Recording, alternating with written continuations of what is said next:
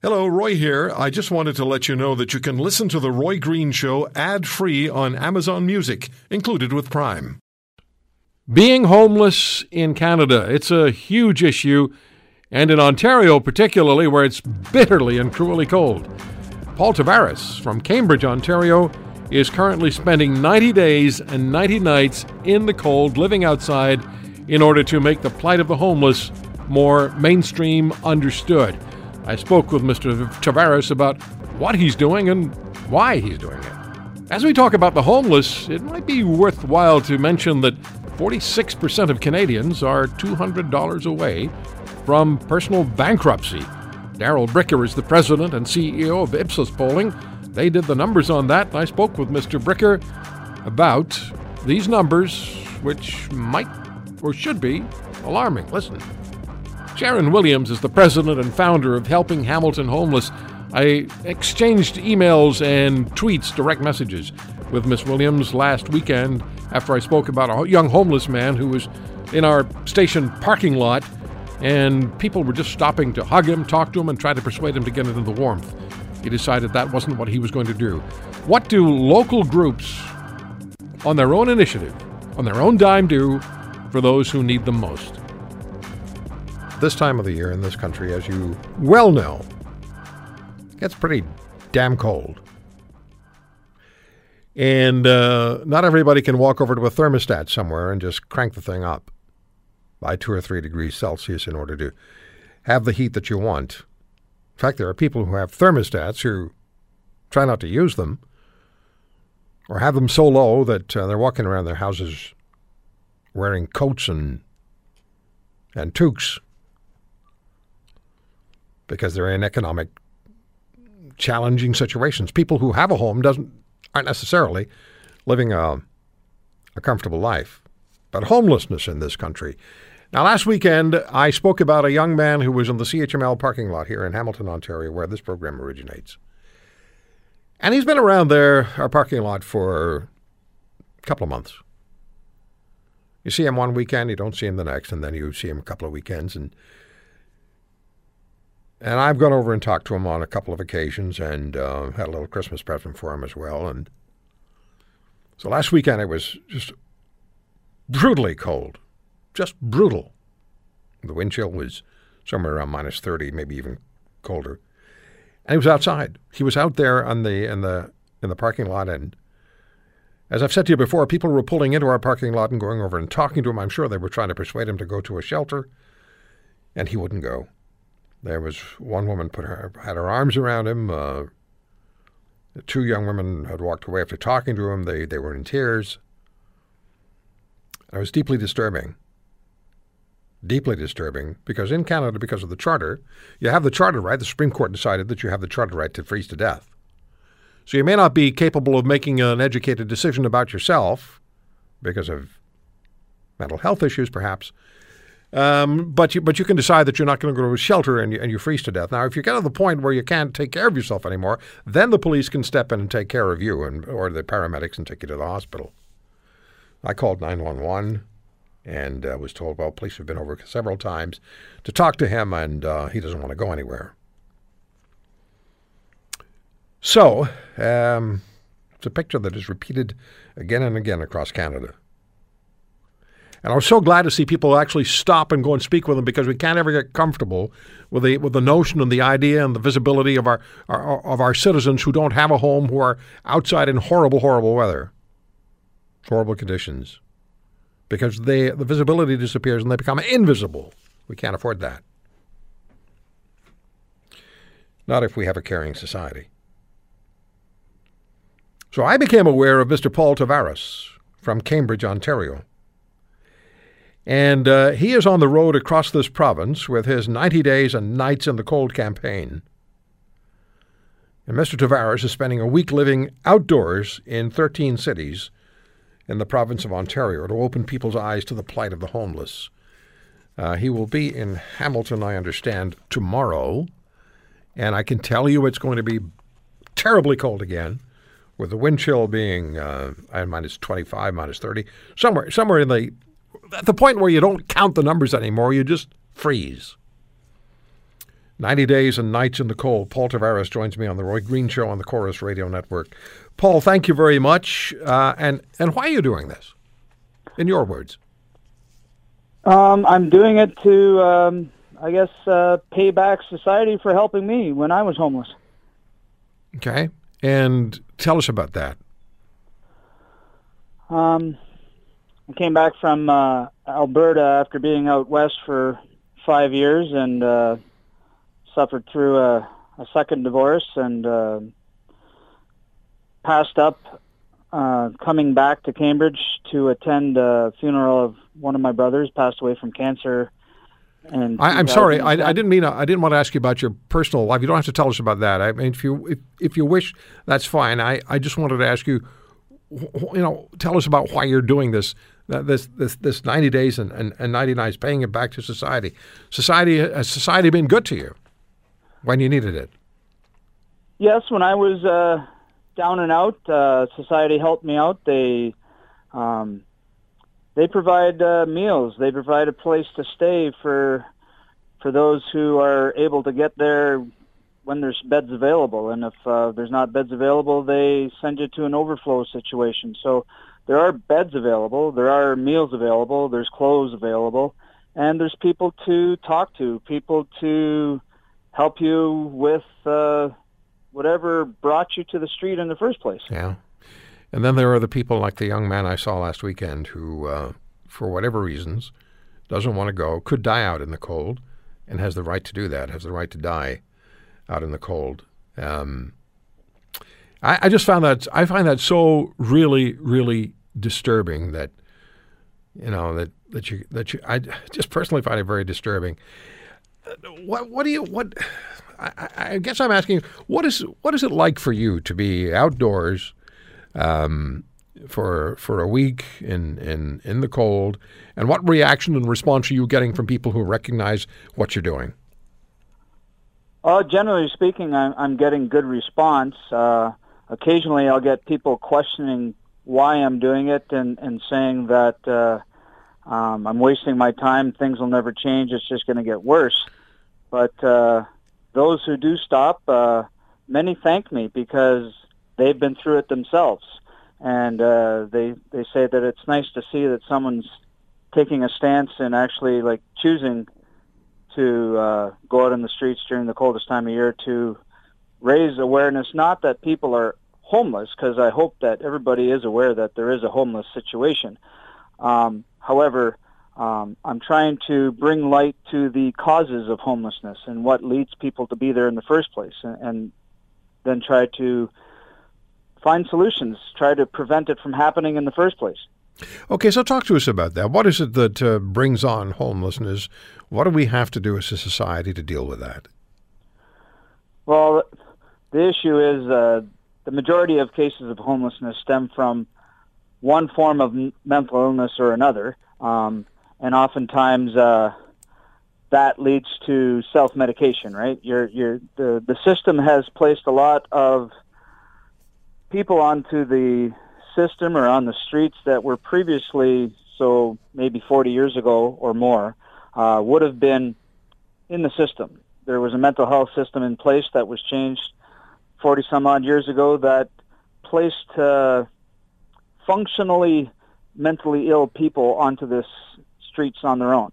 Placed them into homes that possibly like a a group home situation with uh, someone on site during the day, like the nine to five hours, to help them with their day, with uh, planning their shopping and that kind of thing, and then they're on their own overnight.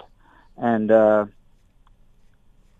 what I have found, the people that are in the shelter system that have mental health issues um, they don't always have someone there to help them, someone that's qualified to, to deal with the mental health issues at the shelter.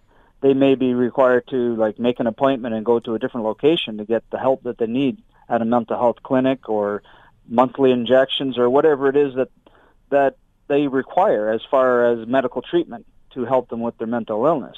Yeah. But when they're left alone to their own devices, and sometimes uh, you find that well, I'm feeling good this week. I'm not going to take that pill. because I don't like the side effects of that pill. So I'm going to decide not to take that pill because I feel pretty good, right? And then you, after a while of not taking the pill, then you're not feeling good. You know what I mean? It's it's that Yeah. cycle of of self medication that I don't think is very reliable. Yeah, the system used to be there, yes. and it's not there anymore, or it's not there the way it used to be. And and now you can do you can make the decision to uh, essentially end your own life, even though you're not making that decision, but but you're not capable mentally of. Uh, I, I, I want to be careful what I say because uh, it's important to do that. The, the, it's it, the system has let the people down. You know what you're doing is so selfless, and it's so important. And I'm I'm so impressed by what you're doing to reach out and and send the message to people across the province of Ontario and by extension across Canada about the importance of relating to and caring about the people who are homeless and the people who find themselves in dire economic circumstances. We're going to be talking at the end at the bottom of the half hour with the president and CEO of Ipsos polling, and we found that 46% of Canadians are $200 away from bankruptcy. That's a scary number. How can people help? What can what can people do directly to, to help right now? Well, directly to help, especially now during the winter, would be to uh, provide the the clothing necessary to help them, us, I guess, survive on the street, and uh, socks, boots, hats, mitts, coats, like blankets, sleeping bags, especially for the people that have uh, chosen for one w- reason or another to not go to the traditional shelter system, and there's lots of them that have made that decision uh, for one re- reason or another, whether it's um, someone has stolen their their belongings, and and it, it happens. Unfortunately, it does happen when you're in the shelter system. Just a couple days ago, someone had their tires stolen off their bike while they were having lunch at one of the soup kitchens. Oh boy. So it's it's it's unfortunate that there are some that are out there on the street who prey upon the most vulnerable in our society. Um, stealing from a homeless person to me has got to be the lowest thing that you could do. Yep. Like seriously, I, I don't get it. No, I, I don't either, and, and people know, and I'm not going to talk about this much, but I, I I live I was homeless as well as a 14 year old, so I uh, I understand what it what it what it's like, and it has a lifelong impact on you, no matter what you may do later on in life. You raise funds as well. You were able. To, this is the second time you're doing this. You were able to raise funds for the homeless last time. Are you are you involved in fundraising this time?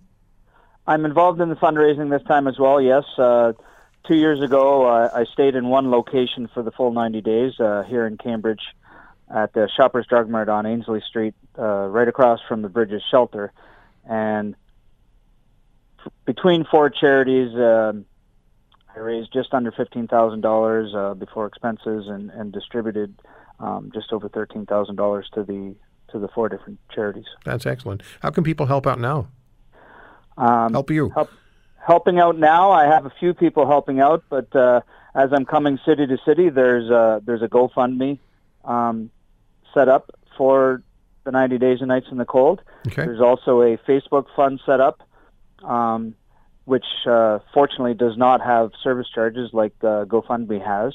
Um, people can e e transfer funds, and, and and aside from financial donations, uh, food and clothing donations are being accepted at most of the stops that I make. I say most because I haven't uh, set up that contingency for people to drop off food and clothing at each location. But in Hamilton, at the uh, site that I'm staying at, the business owner himself uh, set it up on his own Facebook page for the for the business that they're accepting for the full week. They're accepting food and clothing donations. Oh, that's great. Um, so that that will go directly to the shelter system in Hamilton, and uh, the funds. And it's in, important to clarify this: the funds raised in each of the cities stays in those cities. Okay. I'm not bringing that money back to Cambridge for the Cambridge system, right? Um, I'm including all the numbers in the totals, and my fundraising goal is $150,000 across 13 cities. So Well, you know that's terrific, and I hope you I hope you surpass the hundred and fifty thousand dollars. I hope people have that level of generosity and caring about the the people in our society who need it the most. So it's ninety days and nights, and there's a GoFundMe page. There's the ninety days and nights on Facebook, right? Yes, it is. It's a separate Facebook page, 90 Days and Nights in the Cold. 90, 90 Days and, and Nights in the Cold. And then there's 90 Days and 90 Nights dot, 90 Days and Nights on uh, dot com on the web. Dot com. There's a website, yes. Uh, and uh, to clarify, too, on the website, the itinerary, like my schedule, um, I haven't been able to update the website. Okay. But on my Facebook, I have put my new schedule, which includes Hamilton. Hamilton was not included in the first schedule. Okay. All right. So Facebook, uh, GoFundMe, and there, there's the web page as well. How do you how do you handle the cold when you're out? You know, you're going to be out in in really really seriously cold weather. How do you deal with it? Um, while I was in Kitchener, um, the last two nights in Kitchener, and the first night I, I did one night in Guelph. I had three consecutive nights that were around the minus 30 range with the wind chill. And you know what? Uh, layers is the way to go. Um, you got to stay dry. You have to um, keep your feet dry. Um, you have to minimize the amount of sweat that you accumulate. Believe it or not, you don't want to sweat. So what I do is my coat comes off, my boots come off, and I, I get in my sleeping bag with fewer clothes than most people would and, and that's the key. You need to suffer for maybe 10 to 15 minutes until your own breath and everything else, if you're fortunate enough to have a sleeping bag. Yeah. Um, when I was actually homeless and I slept in the park for 115 days at Dickson Park in Cambridge, I didn't have a sleeping bag. So I kept the layers on, right? Because you need those layers to Yeah. substitute for a sleeping bag and a tent and everything else. So I had snow pants and- and whatnot, and, and again, layers, multiple layers. But Okay. in the in the wee hours of the morning, you know, say from 3 a.m. to 6 a.m., those are your coldest hours. Yeah, Paul, I'm gonna um, I'm gonna go have to I'm gonna have to stop here just because we've run out of time. But it's 90 days and nights uh, in in the cold. It's uh, there's a uh, GoFundMe page. There's Facebook, and it's uh, Paul Tavares is doing this to raise awareness of homelessness. God bless you for doing this, my friend. All the best to you. Thank you very much. Take care, Paul Tavares, and he'll be in Hamilton starting tomorrow. This is the kind of selfless, caring thing, um, action that you know, really good people do. Really just pointing out the need.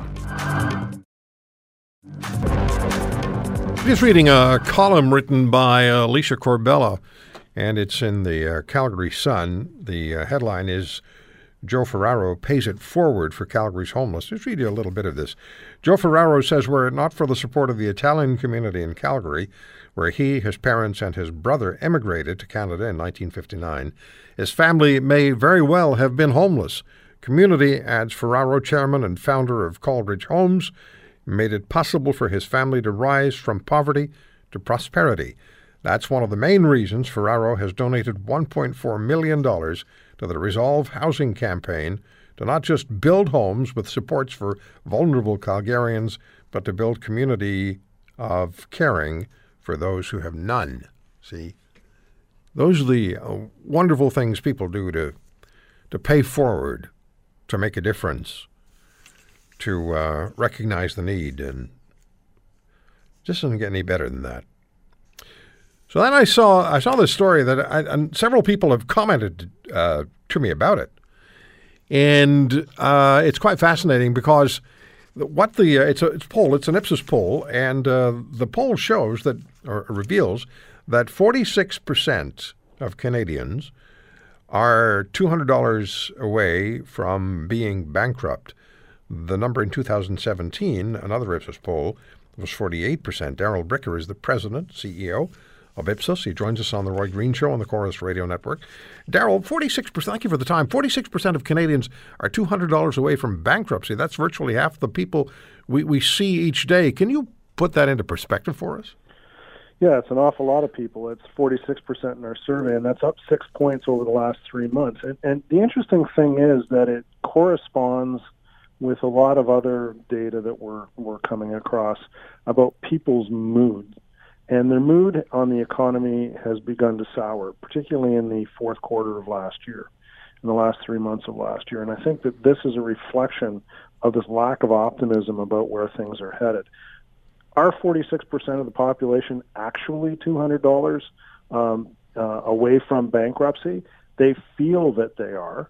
Uh, so in this instance, that that feeling, that lack of confidence, is something that everybody needs to be concerned about. You know, every once in a while, Roy, we put out a poll uh, in which uh, it, it, has the impact, like you like you mentioned, where a bunch of people have mentioned it to you because it resonates, and that's what I've found with these results. They really do resonate. There's something going on out there.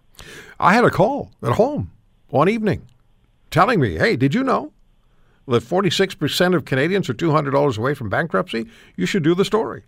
And, uh, and, and you know, I'd, I'd, seen it earlier in the day, and I was going to call you, but it has it is making an impact. I, I, so people have the feeling, and you and I, Darrell, talked a couple of weeks ago about uh, the declining confidence the middle class has in uh, in in their financial well being, and has been going down uh, for some over the last three years. Uh, are, are people feeling like they're living on the ragged edge? They do feel that they're living on the ragged edge, and, and, and it's a, a combination of things. One of them is just this general feeling in the air that things are just not getting better, that things are getting harder. Yes, they may have a job, uh, but they don't feel that they're making progress in that job. They don't feel like their incomes are expanding. They don't think that they're doing better than their parents did and that their kids will do better than they have done. So as a result, these people who are sitting in the middle class are looking at all of these things, not from the perspective of you know the big economy issues like uh, you know what uh, you know what's happening in international trade or what's happening in the stock market, stock market, but what's happening when they sit down at the kitchen table every month and add up their bills and you know pay them off. Do they feel like they're getting ahead? And what they're telling us is right now that they don't feel like they're getting ahead. Uh, you know, and everything from the cost of you name it in your life, starting with real estate, down to the issue of taxation. They feel that all of these things are making it harder and harder for them to uh, uh, to, to make progress in their lives. And a significant percentage of people fear they will never be debt free. Yeah, in fact, what they're telling us is there's a real fear over the medium term, I would say. By the medium term, I mean this year, that interest rates will go up and that they'll have to go into further debt in order to be able to meet their bills. Uh, so, so Canadians, I guess I should ask you this: Do Canadians fundamentally worry about their debt, or is it has it become an accepted fact of life? No, they do fundamentally worry about their debt. They they do. It, it, it is a it is a fundamental fact of life, but it's not a uh, something that they ignore or they view as a positive. It's it's it's it's like the, the sort of Damocles hanging over their head and they feel it every day. And it's causing a lot of tension out there.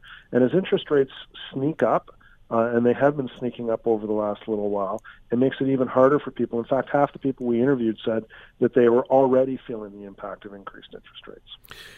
You know, uh, this is uh, this is really concerning, and and uh, you know, I spoke with Linda Leatherdale um, maybe two three years ago, and when Linda rang the alarm bell, on the amount of debt that we're carrying, and I think Canadians on average owe a dollar a dollar seventy six for every dollar that comes in. That's not a formula for getting out of debt. No, it's not, and it's one of the reasons that the government, over the space of the last couple of years, and the Bank of Canada have been working to uh, increase the cost of of uh, buying houses, making it more certain that people can actually afford what it is that they're investing in because a lot of the debt that we're talking about here is real estate debt. But one of the things that I know writing about Canadian demography is that increasingly Canadians are becoming an urban uh, species. And as a result of that, uh, by doing those kinds of things, you're denying something that the middle class believes is their their birthright, which is to own a home in a place that they want to live. Mm-hmm. So you've got all of these things coming together and creating a mood in which people feel like things are going sideways.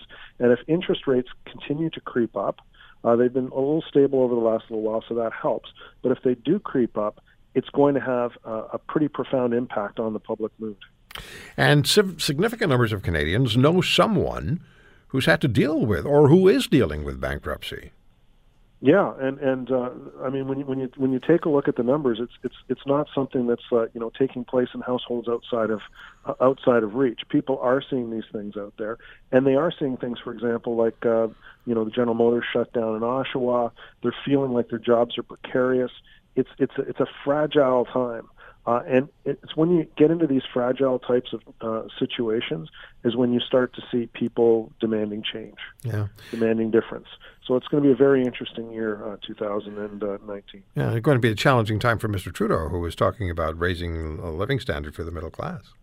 Well, you know, the uh, he's got two big problems, right? One of them is that his agenda is not what people are talking about. They're not out walking the streets talking about, uh, you know, gender equity and uh, uh, you know uh, climate change and the things that this government is really focused on over the last while. They're they're really focused on bread and butter kinds of issues right now. Uh, if you ask them what are the most important issues facing them, both of them are future oriented. One of them is healthcare, in which there's basically nothing being said. And then the number two issue is taxes, which, by the way, is the first time I've seen that in many, many years. So you combine it with what we're looking at right here to, to come out of and to come from Ottawa and actually say, hey, things are going great, sunny days. That's not the weather that everybody else no. is experiencing right now. No. So that discontinuity, that disconnect, is something that uh, that Prime Minister Trudeau is going to have to struggle with over the course of this year. Yeah. And the kind of connection he had with people back in 2015 on this question, he needs to reestablish. Yeah, if your forecast is going to be sunny days, you better deliver. Correct. And and you know, Darrell, things are so cyclical. If, if I think back 10 years to 2009, there was this, and with justification, there was gloom and doom. Not so much, maybe less in this country than anywhere else, and certainly in the G7. But the the world uh, world's economy was uh, was was was tottering, and uh, and we were doing reasonably well in Canada. But uh, and by 2010, 2011, people seemed to be confident, and, and now there's this there's this concern, as you say. It's it's it's no longer just edging into your peripheral vision. It's it's right in front of you when you look at these at these numbers. Would you expect things to change significantly, say over the next two to three years? Uh, if anywhere, probably in the other direct, in, in the negative direction. Wow. And the reason is, is that is it fits within this overall context of generational decline. That you know things are just not getting better. Yeah. But when you go back to 2008, and I was doing a lot of polling in 2008, 2009, as the world was going through this great global uh, economic disruption, which they're still trying to we're still trying to recover from. The difference in Canada at that time was people were saying, "I'm all right, Jack." In Canada, they were saying, you know, things are actually not so bad for my family, yeah. but I'm looking at the global situation and I'm worried. So it was like they were looking at the weather out there, uh, you know, over the mountains or the hills or, you know, in, in, in where we live, you know, coming in from the west and saying, you know, I'm worried that yeah. this is going to hit us. But they weren't feeling any raindrops or lightning or snow or anything on them. The difference now is that people are actually not so much looking out at the global economic cir- circumstance, looking at their own personal circumstance, and they're saying, "I'm troubled." Yeah, and when you sit down at the dinner table, and when "I'm troubled" is the sort of the, the fundamental conversation, that's not a good thing. Really, not a good thing. And yeah, it, it's not. Yeah. It's not. Darrell, it's always great talking to you. Thank you so much for the time. Always a pleasure, Roy. Thanks for having me. Bye bye. Darrell Bricker, President CEO of Ipsos Polling. Forty six percent of Canadians believe they're $200 away from personal bankruptcy. Helping Homeless in Hamilton is a nonprofit organization, and it is it was founded by Sharon Williamson. And uh, Sharon joins me on the Roy Green Show on the Corus Radio Network, along with uh, fellow board member Natasha Willis. And uh, thank you both for joining us. Yeah, no problem. Thank you for having us. So, so Sharon, how did uh, Helping Hamilton Homeless come into being? Um, we started it about three and a half, four years ago. Um, I parked in a parking lot that had a lot of homeless people there. And one day I just went up to them and said, How can I help you guys? Like, what do you need? I said, I'd like to take you, buy you lunch, take you on. Um, actually, I was going to take them into a hotel for the night. And I said, I'll help you with whatever you guys want. And they said, We don't want any of that. We don't care about stuff like that. I said, okay, what do you want? And they said, all we want is a pair of socks. And so I said, that's it? That's all you need? And they said, yeah, that's it. And I said, okay, I'll be right back. And I went and got them a bag of 50 pairs of socks and some other items, clothes and food and that.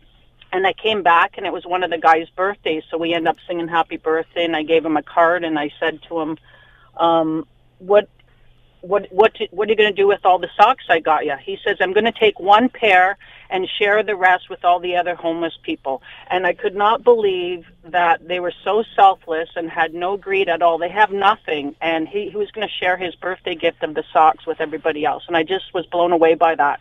And I kept going and visiting them and helping them and bringing them whatever they needed. And from that day forward, I thought, you know what, this is my calling. I really, really want to help these people. They're so genuine and and grateful, and it just really amazed me.